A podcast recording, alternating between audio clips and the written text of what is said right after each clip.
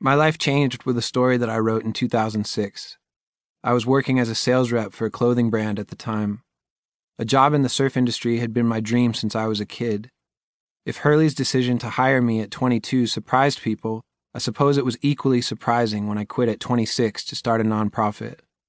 It was an uncertain move for sure, but beyond the uncertainty, a big part of me was simply excited to have the time to write. Writing a book was something I began to dream about and talk about. Publishers and agents reached out.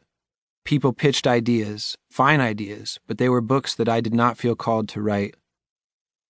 I took a sabbatical in the summer of 2013. I was given four months off and decided to spend that time in Los Angeles. My time off taught me that it's one thing to say you're writing a book. That sounds very sexy, but it's another thing entirely to actually write one.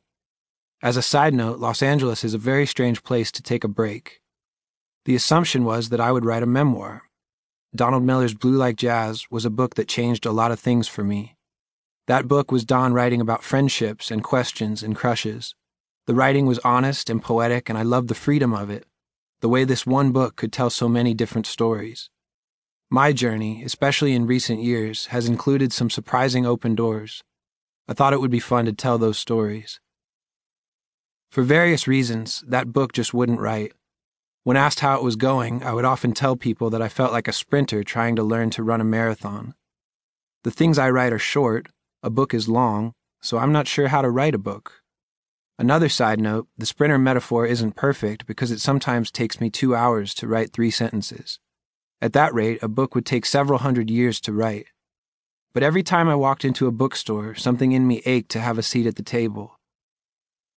It was suggested that perhaps I should consider working with a ghostwriter.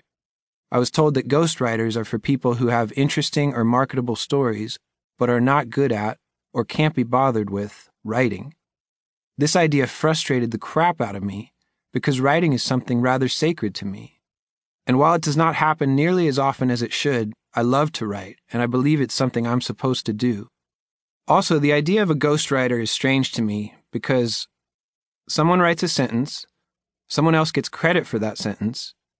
No thanks. And so for years the idea sat, an awkward dream on some back burner. Awkward because there was no update, no progress.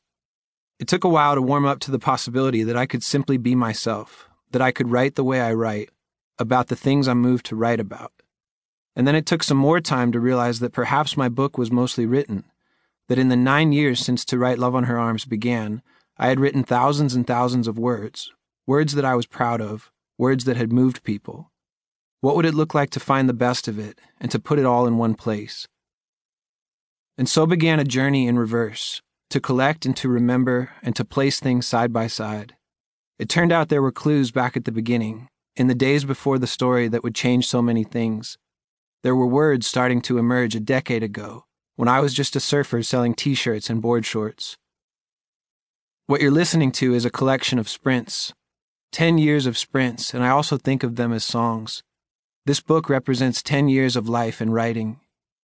In that time, I've been all of the following college dropout, surf industry sales rep, nonprofit founder, college speaker, and a person who struggles with depression. This book is how I felt on holidays, those celebration days that have a way of reminding us of what's missing. This is what I wrote when famous people died and when dear friends died as well. There are letters to my mother and stories that I gave as gifts to girls. This is what I wrote when I sold the diamond ring and when Kyle gave me the jersey with the extra letter in his name. This is what I wrote about the mornings when my nephew Landon makes my parents' backyard feel like the most amazing place on earth. This is the book before the one that people were expecting. That one will come with time, maybe even soon, but this one had to happen first. The truth is that part of me felt lost, feels lost, and it's hard to tell a story you don't like. So there was a subplot as I began that backwards journey, back through the last 10 years. I'm trying to get back to someplace true, to someone I knew and liked a lot. I'm trying to make sense of my story, trying to make peace with it, perhaps so I can tell it, but more so I can smile. The ache is for a life that I believe in, and this book is brave in ways I hope to return to. I needed to go back, to read these words and retrace the steps in order to move forward. All of that brings us to you. I wonder where this finds you. I wonder what you've known and what you feel, what you've found and lost and hoped for. Perhaps there's still time, time for things to turn around, time for us to be surprised. Perhaps there's still a lot of beauty to be found here, and good people too. People to love and people who will say we're not invisible. Perhaps there's everything we need. So if you feel as if you feel too much, well, then you are not alone. May these words find you like a friend.